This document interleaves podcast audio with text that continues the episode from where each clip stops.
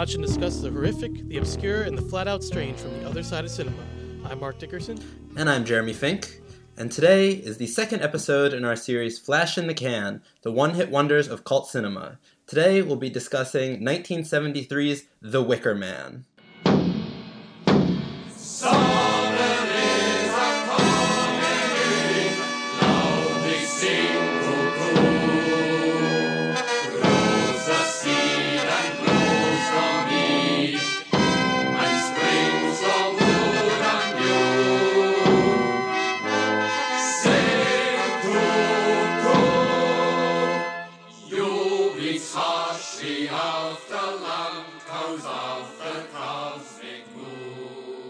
The Wicker Man is a 1973 film directed by Robin Hardy that follows Sergeant Howie, played by Edward Woodward, as he arrives on a small Scottish island to investigate the report of a missing child. A conservative Christian, the policeman observes the residents' frivolous sexual displays and strange pagan rituals, particularly the temptations of Willow, played by Britt Ekland, daughter of the island magistrate, Lord Somerset, Lord Summerisle, Christopher Lee. The more Sergeant Howie learns about the islanders' strange practices, the closer he gets to tracking down the missing child. Mm-hmm. Lots of debauchery and mm-hmm. nudity. yes, and just a note as we dig in here, this is the 1973 The Wicker Man, not to oh, be yes. confused with the 2006 The Wicker Man starring Nicolas Cage, nor uh-huh. The Wicker Tree, um, which was actually directed by the same record by the same director yeah. and came out in 2011. That's kind of a companion piece, from what I understand. I haven't seen it yet. Yeah, me neither. Um, um, but we will touch on that, yeah, when we're discussing, uh, you know, behind the scenes. But stuff. today we are focused on the 1973, The Wicker yes. Man. The non Nicolas Cage one. no um, bees. No bees yeah, in this movie. No bees. no memes. Uh, as far as I know, anyway. Yeah. So yeah, uh, Jeremy. So this um, is your first time seeing this film mm-hmm. The Wicker Man, and I had only seen it once before, I believe, and but it's very memorable. This film, mm-hmm. and uh, with some chilling and pretty haunting, and, and, some flat out bizarre imagery as well. Um, and lots of music, which I had forgotten about. Mm-hmm. Um, I this is kind of a musical. yeah, a little bit. a little bit. A little yeah. bit. So, there, there, are a few musical scenes. Yeah. So, what did you think about uh, well the movie itself and the music? Um, so the movie itself, I'm just gonna come out and say it straight up. I absolutely love this movie. This okay, is this great, is this great. is one of the favorites I think that maybe in the whole yeah. pod at least upon first watch obviously it takes a mm-hmm. few a few viewings and maybe a little time to really come to conclusions but mm-hmm. for me just I, I watched this movie um, yeah. just this morning before we, we were digging into this now and my first reaction I was just totally thrilled um, I, I, thought I had a just, feeling I had a feeling you'd be into this one yeah I think I think something that I'm always kind of drawn to is this idea of um, characters kind of taking on other character roles within a story. Um, and, I, and I love this little microcosm of this society set up on this island and how they all kind of play their roles within the society, but also play their roles within the rituals mm-hmm. um, that they're getting into. Um, and I also kind of like in Carnival of Souls, which we which we recently talked about, um, this idea of the kind of fear and horror coming from just the existence of people and entities that we don't totally understand. Um, mm-hmm. Um, because I think what I what I really enjoyed about this movie and why it feels like such a unique horror movie and such an inspiration, I think now you know having seen this, I can kind of see the through line to a lot of other horror films that I enjoy. Um, yeah. Is that it's it's not really about scaring you constantly.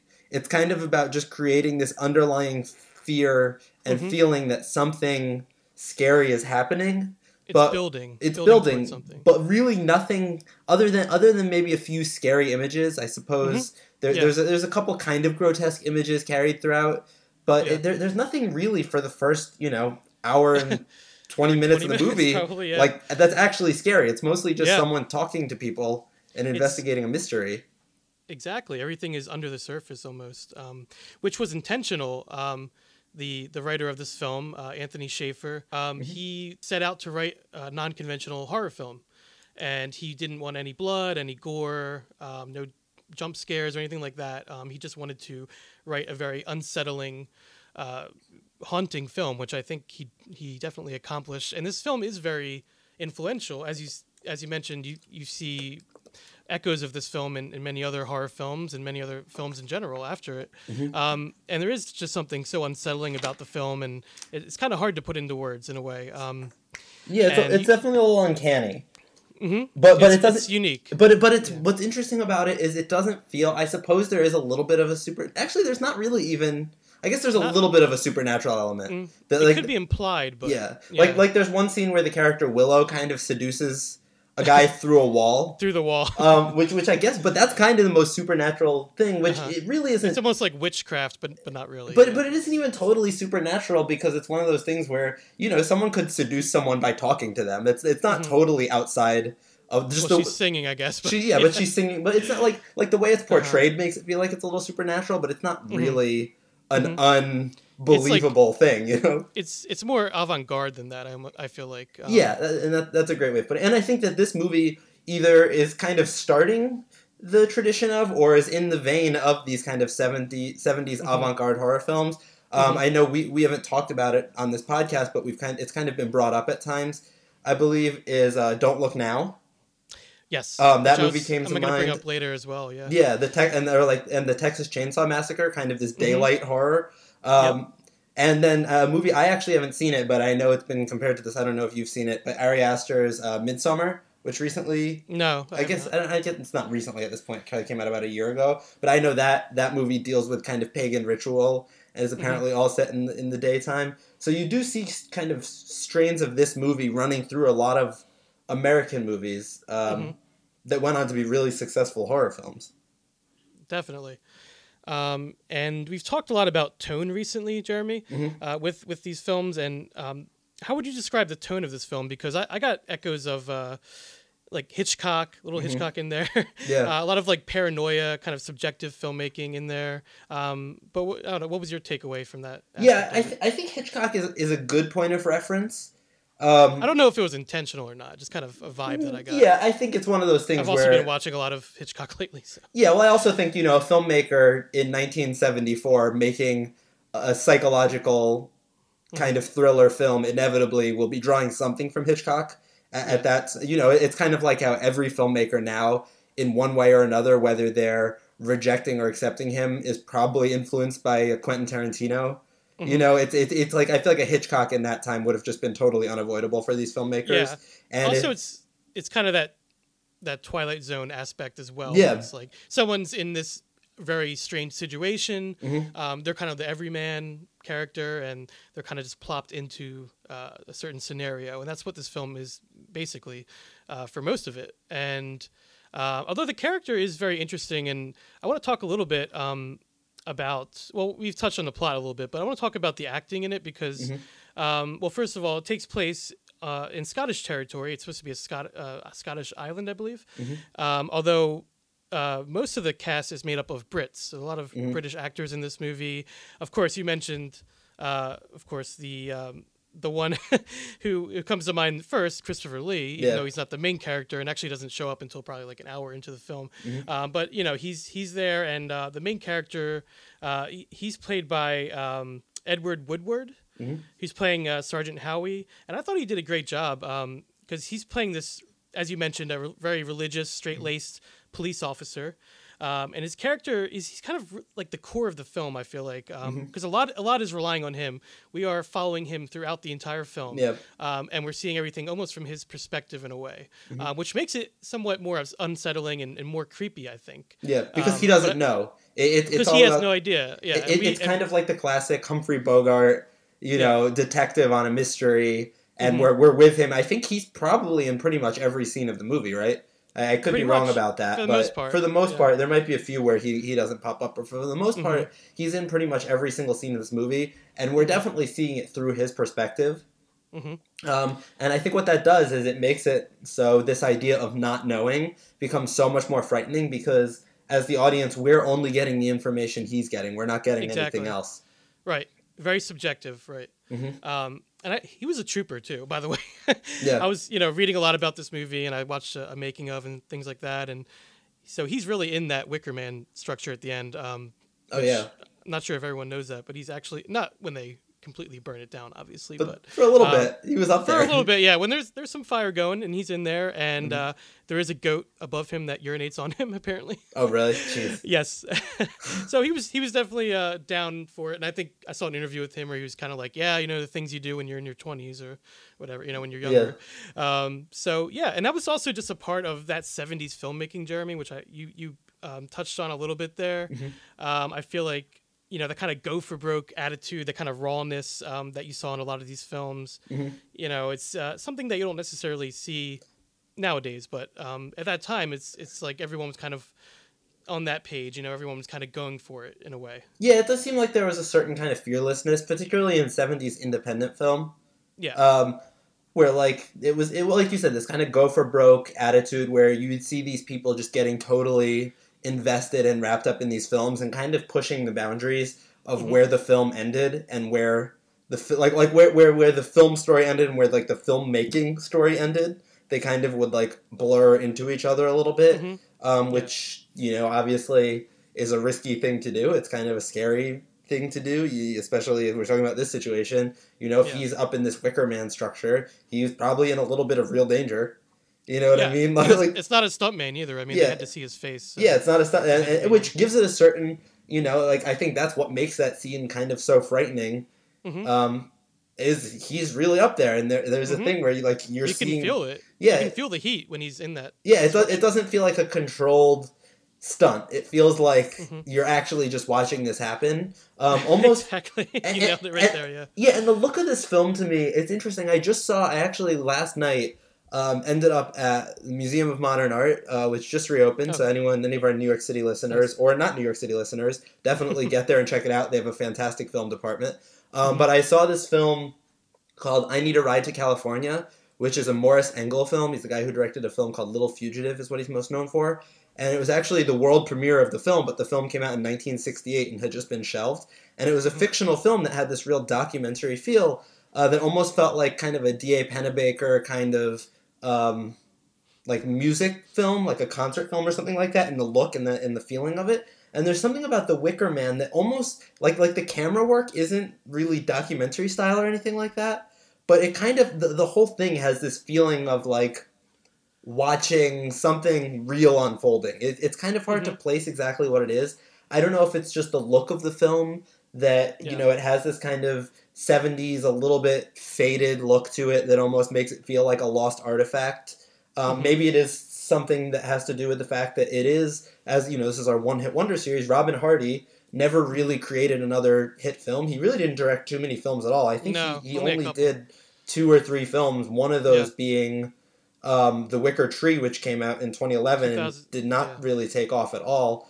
Um, No. So, so I think that maybe part of it is that it wasn't. You know, there were so many of these big auteurs in the 70s who made all these. Yeah, so he only directed three films. He did The Wicker Man, Mhm. The Fantasist, Fantasist, The Fantasist, and The Wicker Tree. And I And think you I know, think he wrote one other one. yeah. and he wrote. Um, I have it. He wrote a pulled up. couple novels actually. He wrote um, the Bull Dance. the- he wrote the story for. he wrote the novelization of this film, I believe, and he also wrote Mhm. uh, a novel uh, which was the basis for the Wicker Tree when he eventually made that, which Yeah. I found interesting. Yeah. Um, so he was, I guess, productive, but we didn't really. he was see much from productive, but you know, Yeah. he wasn't a Scorsese. He wasn't a Spielberg. no, he wasn't a De Palma. which is why we're talking about talking about him here. But I, but I think Yeah. the fact that there isn't as much scholarship on this film, it, it kind of doesn't get looked at as critically as a lot of those other big '70s films do. Yeah, kind of gives it, it- that artifact feel.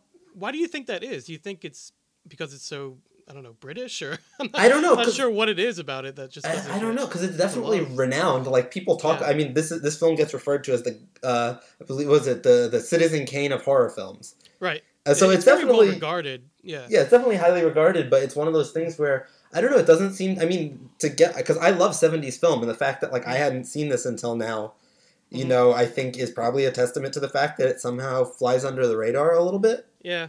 I mean, also maybe it's a subject matter. I mean, it Mm-hmm. tackles some pretty, some pretty heady things, some pretty like almost abstract uh, concepts. So Yeah. obviously, the the main plot it starts off about a missing girl, Mhm. which is why Sergeant Howie goes to this island in the first place is to find this girl. Mm-hmm. Um, and th- right off the bat, there's something kind of odd, you know, something kind of strange about these the people that make up the inhabitants of the island, but uh, nothing. You know, it's kind of like a, they have a joyful song in the in the pub, and Mhm. they're all singing along, and so they're, they're strange. But he's kind of like, okay, well, I'm just gonna kind of do my own thing. Yeah, they're just he- they're just people who live on an island and they eat a lot of fruit. Exactly. yeah, they're they're locals. Yeah. So, um, but you know, as he starts to look into things more, that's when the horror starts. I, I think when the horror begins is because it's that creeping feeling of like something is not right here, something's going on. Mhm. What is it? You know, and and that's what the movie becomes about. Um, and it also becomes, like I said, about this main character. Um, Sergeant Howie, and also the clashing of religions is a big thing. I mean, worshiping the old gods, pagan rituals. That takes a obviously it's a big big part of the film, um, but also it's about different ideologies and different moral codes and and how these things, um, you know, how they conflict and how they come together and Mhm. and um, I guess having two uh, opposing points of view that are very strong and um, so you know because he the main character sees the inhabitants of this island as essentially savages Yeah. like bar- yeah, I think he calls them barbarians at one point or something like that, like Mhm. heathens, you know. Um, so he looks down on them uh, for for most of the film. Well, yeah, for uh, once he realizes what's going on, he, he definitely looks down on them. Um, but that brings up a topic I wanted to ask you about, Jeremy. It's um, it's probably it's a big question. Do you think there's a message to this film, either regarding morality or religion, or is it simply the backdrop of a suspenseful horror film? And I, I ask this because uh, not only was it something I was thinking about when I was watching it this time, but I've seen this question posed before. Um, I think it was on Twitter actually, and I don't remember who the person was, um, to be honest. But they said something along the lines of, "Are we, as the audience, meant to truly empathize with this main character?" She found the person very boring, like stick in the mud or like a Mhm. wet blanket, something like that Yeah. um, which is funny, but I think it also brings up a good point and and possibly debate about how one views this film. Yeah. Are we supposed to be rooting for him? Are we supposed to, you know, it, it's it's kind of a hard question, and in some ways it's cut and dry. In some ways it's like, of course we are, but also Yeah. it's like, you know, uh, he's so he's so strict about his morals and his and everything has to be his way and Mhm. you know and i guess it also comes down to how you view certain organized religions and things like that but so it's kind of a big question but i just wanted to get your take on on what you think about that Yeah, personally, I, I feel that um, there's a couple things that play into that, and time kind of changes that. Because I think coming out in, in the early 1970s, the you know you know these days we see all kinds of things on film that um, would would back in the day be considered kind of blasphemous um, to someone who is religious. And um, the world in that era was, at least the Christian world, I think was a lot more uh, driven by kind of old world religious principles, um, which is why I think we saw a lot of these kind of horror movies. An example would be like a Rosemary's Baby, um, Yeah. where the horror is this idea of devil worship or paganism or, or something kind of other. Um, Mhm. And uh, but I think what makes this one so I, I think in one sense, um, making him this this Christian character was a way for the filmmakers to bring in those people. Um, I, I think that that was a way to make him relatable in the era. But what I think is so interesting about it is he not only to me was he kind of a because I don't want to use the word dull character, but compared to the other characters on the island, he's not as much Yeah. fun to spend time with. Like what makes this movie fun he doesn't It's- sing at all he doesn't sing. He doesn't, you know, do any weird Yeah. dances. He, you know, Right. he's pretty straightforward no dude. masks or anything well, actually he does put on a mask He does put on a mask, but only he doesn't put on a mask because it's it's fun and part of his ritual. yeah But but what I think what I think makes it kind of interesting is that he's so rigid in his religious beliefs that I would say he's as rigid as they are. Um, right which which I think is what what I really like about this film, and at least my personal interpretation. I don't know too much about the director or the writer's religious beliefs, Yeah. so I don't want to comment I, I on was them.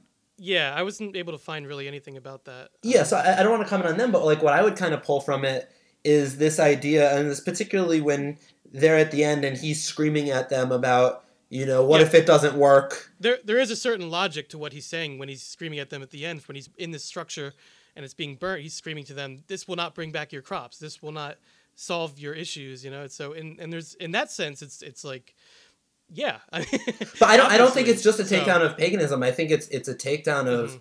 I don't want to say just organized religion, but of kind of Mhm. like organized Right. groups and rigid rules in general. Because he's screaming at them that saying, disparity because Yeah, I, I, I, t- I see. That's why it's hard because there is. Yeah. I totally, I, I totally get what you're saying, but Well, and the fact thing that, that our main character is a, a Christian, very Christian man. I mean, Mm-hmm. it's yeah, it's it's hard. It's hard to pin down, and, and it's hard to say if they did have a message or if it's just Yeah. this- the way the story went. I mean, and maybe you're supposed to make up your own mind about that. I'm Well, and I think sure. what what what makes it interesting and why, at least in my my reading of it, I would say that it is kind of a takedown of all of it. Is that he's being so rigid and he's screaming at them about being rigid, saying it's not going to do anything. But Mhm. meanwhile, the thing that's even Right. put him in this position is his own religious rigidity. If he Yeah. had just gone and slept with the woman, it wouldn't have been a Right. problem. You know what I mean? Exactly, if, if, if he hadn't it's, been kind of like eye for an eye in a way. Yeah. what- if, if he hadn't been so passionate about his you know kind of religious savior complex you know what i mean because i think at a certain point it's not just about saving this girl you know what i mean i i, I think No, for him it, it's kind of about like oh these people are savages i need to show them the good christian way and it, so if he had if he hadn't been so rigid in his thing he wouldn't have ended up having the tragic fate he did which i think kind of plays at the fact that like as a viewer, I don't know if we're really supposed to relate to either like him or this group of people. Right. I think it's kind of supposed to point out that either way, it's ridiculous. Mhm. You know what I mean? Like like in any situation, letting Yeah. any one system of morals dictate every decision you make above your own observations and your own Mhm. feelings towards humanity. Um, That that is what's supposed to be ridiculous, not paganism, not Christianity, like but the whole thing. Right. It's almost like we're the objective viewer just watching both these Mhm. ideologies clash um, in a way.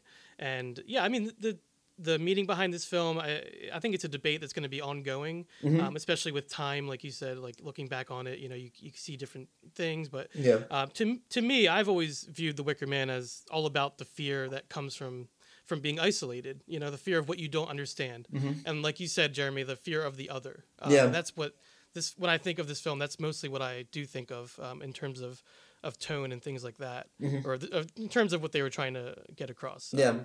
Well, it's interesting too because it, there there is this kind of thing where obviously in the end we find out he was right, you know, basically, and they were doing some sinister things. yeah. But there isn't. about yeah. yeah, there isn't really anything that gives him hard proof that anything sinister is going on until Right. the very end. And Until that very yeah. you know what I mean? And so there is that kind of thing with like the other, um, particularly in the world we're living in now, where there's kind of so much polarization of ideas, and you know when we talk about like immigration, this fear of immigrants coming into the United States and causing crimes or anything like that, and, and any anything where there's kind of one group who either doesn't understand another or has fear of another will kind of start to project onto Yeah. them and start Like to he thinks yeah he starts to make like them thinks evil. he's doing the right thing, and yeah. it's like part of this film is like also about how trying to do what you think is right Mhm. like the right thing you know how that can ultimately lead to an unfortunate ending which Yeah. he he clearly has um so yeah there's a lot to to kind of unpack there that's why i think it's such an interesting and lasting film as well Mm-hmm. yeah because there is so much there. Um, but then you also have like things in it that um, I definitely want to touch on this because uh, we talk about a lot of cult films here, and it's you know the things we've said so far. It's it's wouldn't lead you to think this is really a cult film, but I think there's certain aspects of it. oh yeah Um, for one, well, I mentioned Christopher Lee is in it, Mm-hmm. um, who apparently agreed to do this for free. Um, Yes. I saw him say in, in an interview say that, um, which is believable because this was a, a fairly low budget film, and apparently he really believed in it. Mm-hmm. He also considers it to be one of his greatest roles and like maybe one of his favorite films that he's ever been in. Which I would agree. Um, I mean, I haven't seen too much Christopher Lee stuff, but Yeah. from what I've seen, I, I think you know, I think I think he was terrific in this movie. yeah, he's. I was gonna, you know, at, at first I was gonna call it a, a hammy role, like, you know, he's known for doing really hamming it up in his roles. Mhm. Um, but I really think this is actually pretty tastefully done and Yeah. not as over the top as it could have been for sure. Mhm. Um, and uh, so there's that aspect of it. Also, the music I feel like kind of brings it into that more cult territory yeah, as well because there's a lot of it is I guess uh, traditional folk songs that have been reinterpreted and also a, couple a couple original songs I believe as well Mhm. um, and kind of brings it to a different surreal level. Mhm. Um, you mentioned that scene where the woman I, I forget her name but she's in the Willow? hotel. Yeah, Willow. Yeah. Because I think it's called Willow Song actually. Mhm. Uh, when he's in that when he checks into the inn and he's in the bedroom, I think he's like praying or something like that, Mhm. saying his prayers, and uh, she is calling out to him through song. uh, through the wall basically, and she's singing this song to him, and and she's completely nude. It's it's definitely one of the stranger musical Yeah. scenes I think I've ever seen in in a movie. And the song is Um, terrific, though. That, that's a that is a great yeah, it's song. a great yeah, and the music is I think all around is is pretty well done in this film. Mhm. Um, and uh, yeah, the musical moments uh, were something that when I rewatched it this time, I had completely forgotten about them for the most part. I remember Yeah. that one part, but yeah, I forgot just how much music there is in the film, and I think the director actually joked to the crew like halfway through, like, "Oh, by the way, we're making a musical." Yeah. it's like Which they you thought we of were making a horror film. Yeah. yeah, they kind of were. Yeah, um, and it's you know it's it's a horror movie, but it's also it has these like playful and silly moments to it. Mhm. Um, but I guess that scene in particular where she's nude singing through the wall, I guess it's meant to show the the temptation that Mhm. Sergeant Howie is continually fighting against in this movie. Well, it's kind of like the classic idea of the siren. You know, the Mhm. the historically we'd see the siren character. Yeah, It's, it's a bit of a trope, and I guess that's kind Yeah. of what she's supposed to. right. And it also goes with the theme of fertility and rebirth, Mhm. cleansing of sin, and all that. Yeah. Um, but what did you think about the music? How it was used in the film? You, you know, did you think it worked pretty well? Yeah, I thought it worked uh, really well actually. I because I think it's one of those things where just watching it through as, as I was watching it, the song, the music, it didn't really seem even like a musical to me. It just kind of seemed like there are these people who are an agricultural people and they kind of use song to pass the time. Um, but now, like thinking about it and talking to you about it, I realized how it wasn't just that. It, it really played in more. The music really kind of carried certain moments, um, and it, it was more than just kind of like a whistle while you work Yeah, thematic It thing. It wasn't like okay, now we're gonna do a song. It was like Yeah, uh, this is all part of the world that he's in now. yeah. This island that he's living on. which I think adds to kind of that eerie feeling of it. You Yeah. know, it's like it's like it, it's it's it's kind of the normal world, yet they sing, you know, and, Mhm. and they play music, and, and there's also this really interesting thing that would happen too, which I really loved, where it seemed like, um, and there were a couple moments of this. Once in the scene with the seduction, but I think earlier on there was, a and there might even be more than just the ones I've kind of noticed and pointed out here, um, where someone will be playing music or singing music on one part of the island, and someone else on the other side of the island or in another location will kind of be singing or tapping along or Mm-hmm. kind of interacting with the music as if they were right there listening to it, but they're nowhere near Right. it, which kind of adds to that. this like Yeah. supernatural feeling, Okay. but in a Yeah, really definitely. subtle way where like we as an audience might not even really question it, but it's Mhm. very bizarre. You know what I mean? Yeah, like there's- like if you saw Yeah, if you saw a movie yeah. and there was a band playing a concert and someone in another location in another scene happened to be playing the same music at the same time, you'd be like, "Oh, that's a weird, stupid coincidence." But like It's- in this, it, it's seamless. It's totally seamless. hmm And it's showing in a very subtle way that these these people are different than him, and they're all on their own wavelength, you know. And he's he's the outsider. Mhm. Um, and there's yeah, there's different techniques used throughout the film that I, that I think build, and the surreal quality of it starts to build and, and become more and more. And I think once we see those animal masks, I feel like the Mhm. film kind of is it officially getting to that next realm. And I always found, you know, those those animal masks that they start to wear, I always found them very creepy and unsettling. And one of the th- the first things I would think about when I thought of this movie, because that always creeped me out uh, Mhm. when I first saw it, there's something oddly menacing about j- these just very blank faced animal masks that they wear, Mhm. which I know is part of the ritual as well. But it just it adds so much to that horror aspect. I think. Yeah. And I think you see that in a lot of films now today. I mean, obviously there's like the uh, you know the the huge examples of like Jason from Friday Thirteenth and Yeah. all that. But I, I think even now, like I think I haven't seen it, but The Strangers, I believe, yeah. uh, they use masks and that like just kind of like those The blank Purge, face masks. yeah. yeah, exactly. Like there's you see a lot of that now, even in Dark Knight, like the Joker used a mask and things like that. So Yeah. you see that pop up a lot, and that might just be like might be like a um, you know, something that's just like lurking underneath, like humanity just like has this this fear of masks or something. Yeah. I'm not sure, but I think it's like a fear um, of the uncanny. Like w- when you don't yeah, know what's and of the behind it, you don't know if you can trust you it don't or know not. what's there exactly, and I think that's a huge part of this film. As well. Yeah, it's interesting, I- and it's it's even like like I mean, as we're talking about the influence, um, I, I recently just watched the movie Child's Play somehow for the first time. I had Okay, managed yeah. to avoid it for years and years, and I I found that the Chucky doll was way more scary when Mm-hmm. he was just a cute little Chucky doll. Like as soon as he became like the evil Chucky, he, he, he kind of Yeah. like took some of the mystery out, and it became more of a thriller. But when he was just like this Uh-huh. cute little doll, it was horrifying. Yeah. Um, the movie that this th- these masks actually called to mind for me more than anything else, and the way they were shot and everything was Eyes Wide Shut. Um, Yeah, which is interesting because I feel like a Kub- like Kubrick, it, it very rarely gets talked about who influenced him. You know what I mean? Like like it's it's even though you you can find little flashes of other people's work in Kubrick's movies, it generally you know I don't know if it's just a cultural thing and that's how we've built it up, but it seems like he's just this mad genius who comes up with every idea on his own and just executes it and it's perfect.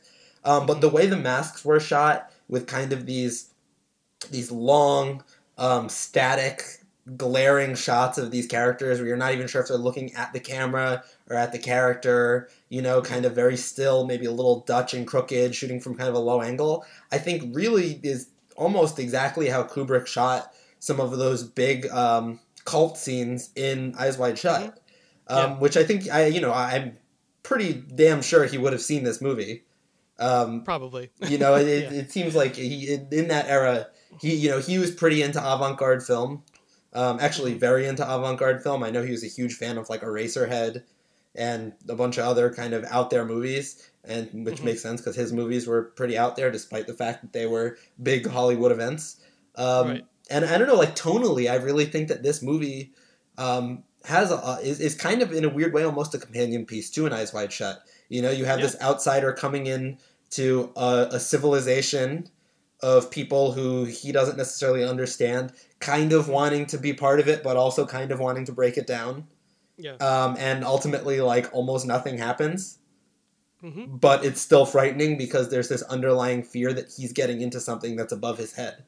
Um, so I, I don't know. I, I, I mean, I know that Eyes Wide Shut was adapted, I believe, from a story. I think it's called like Traumnovelle or something like that. Mhm. Um, but but I don't know the the way the way the the cinematic language is constructed between the two movies. I think has some real parallels, which is kind of interesting because, like I said, you know, Kubrick, he he- he's kind of known as the you know the grand genius who is always innovating and always doing it first. But I think he definitely. I don't really want to say Yeah. definitely because I don't have any documentation proving it. hmm But I would I would venture to say that he pulled a little bit from this movie.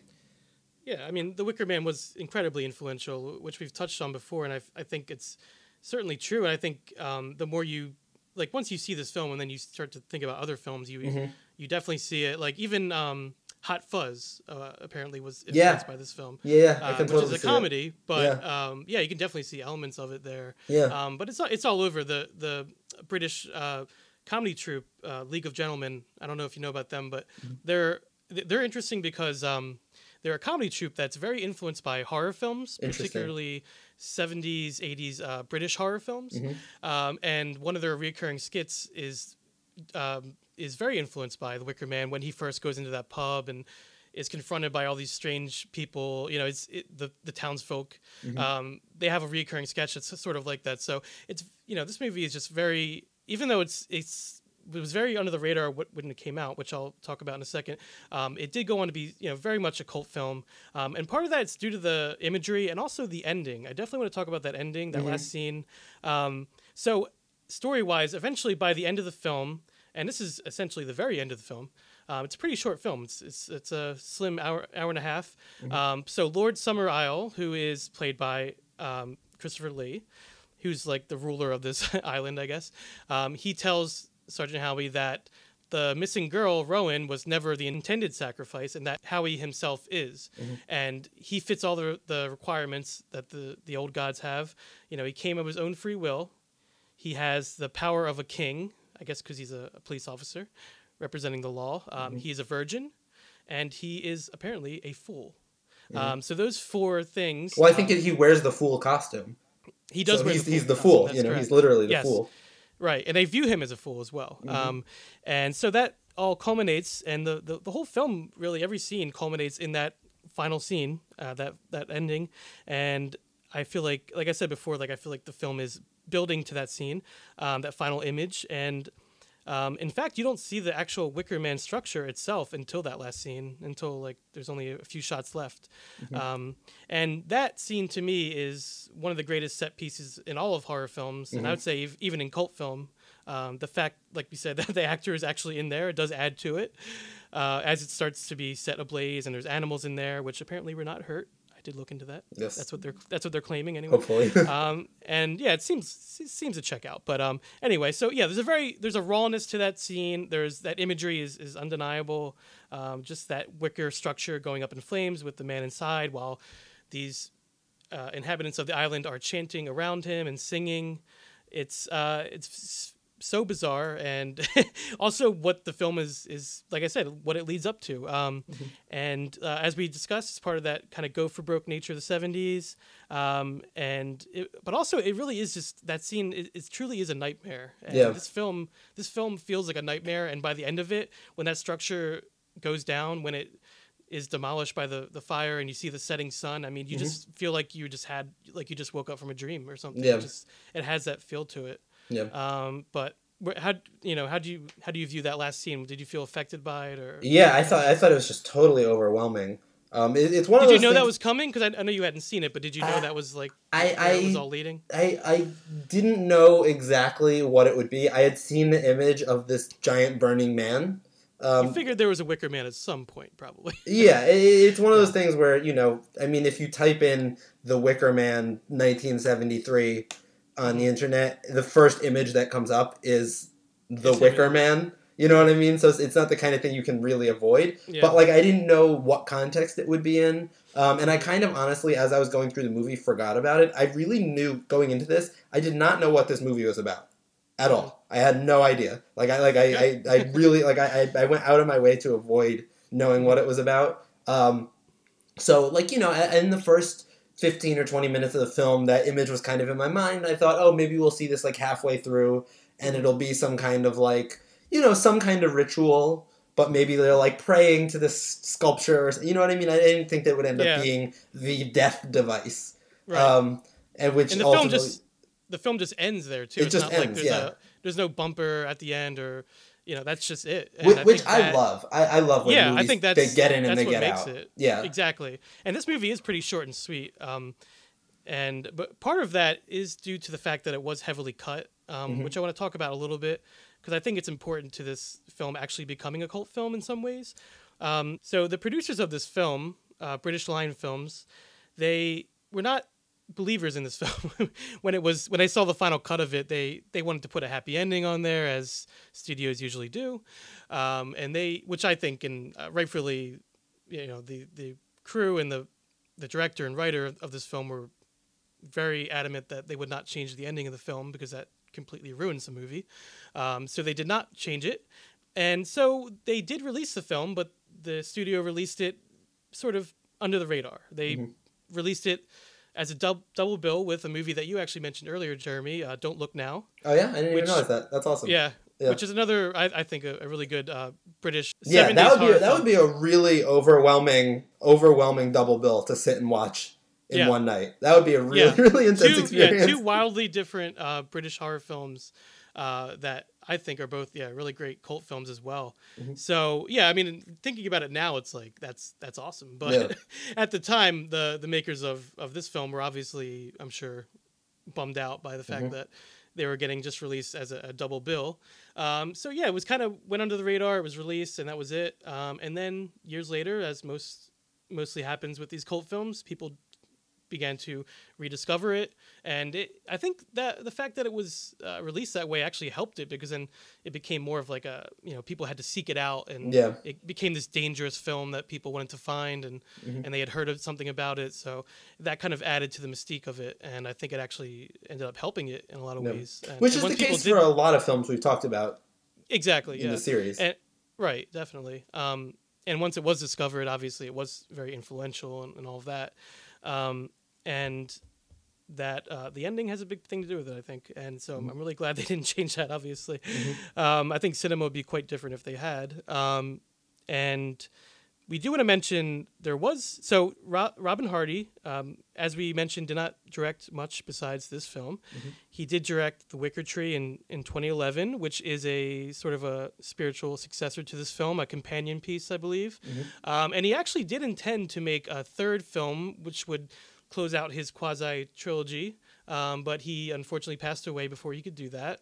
Um, so I have not seen The Wicker Tree, and uh, you said you haven't seen it as well. So yeah. I'm not sure where that stands. Um, I, I haven't seen much about it. Like I don't know if it has any cred or anything like that. I mean, maybe that's one of those movies that'll be discovered later as well. Yeah, I know that it Um, I wasn't particularly well reviewed when it came Okay. out, um, but Yeah. you know that doesn't mean was- anything. Yeah, I mean, I was interested to check it out just because it was Yeah. the same director and he had Mhm. written the story and- for it and everything like that. So Mhm. I was curious, and I might, I may still watch it at some point. Um, and of course, there was the remake, uh, which came out in 2006. Correct. It starred Nicolas Cage. Um, and so, where is this film? I know I have not seen that movie, uh, but Mhm. obviously, you can't go on YouTube and type in The Wicker Man without uh, a ridiculous scene of Yeah. of Nicolas Cage popping up uh, from this movie, where you know how'd they get burned or whatever. Yeah. Uh, so yeah, so the bees, not the bees. yeah, not the bees, because apparently you know in this film the the main character is a virgin and very straight laced Christian, Mhm. uh, and in the remake I believe he's scared of bees. I think that's hey, you they replaced it with that, that's what I heard anyway. I'm not Well, sure. the, the remake it was a, I believe was PG thirteen. oh was it okay Yeah, yeah it, they- was it was they- in that mid two thousands stretch of a lot of PG thirteen horror movies coming out yeah where they were Uh-huh. kind of being consumed. Uh, they they think I think they scale. changed um they changed apples to honey as well. Like the crops that were apples in the in this film were, were changed to honey. I think yeah, that had something to do. with I don't it. know, I But anyway, so yeah, I, exactly. Uh, the scenes I did see, he uh, Nicolas Cage punches a lot of people in the face, though. That was one Mhm. thing I noticed. So that, I mean, hey, it it's, seems like a different kind of cult film. Yeah. Which I would probably actually enjoy and on a certain level, um, not anywhere near what this film is, but maybe Mm-hmm. as a uh, a campy uh, that might have fit like- into our so bad it's good series. Exactly. Yeah. I think we are gonna have to do a uh, probably at least a second part to that one. Um, Although- we have lots of. Although there is something to be said about a film and its remake both being cult films. and yeah, That's kind of interesting. and so vastly different. so too. I vastly mean, different, yeah, for very um, different reasons. because that movie is pretty notorious actually as Yeah. being just like a really like they were not on the right path with that film. No. like and they they made it anyway so it's one of those um so yeah i, I might check it out at some point but Yeah.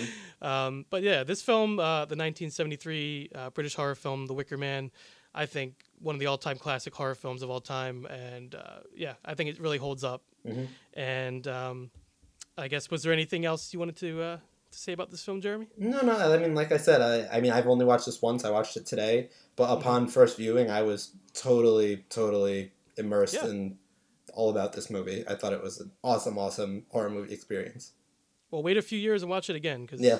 it'll still be good Yeah. Um, so yeah, that's gonna do it for this episode of Cult Movie Cult. Thanks for listening. Uh, you can find us on Twitter, Instagram, and Facebook. If you have any cult films you'd like to hear us discuss on the show, or if you'd like to join the cult and be a guest on the show, please reach out to us at cultmoviecult at gmail.com. This has been Cult Movie Cult, and until next time, so long from the other side.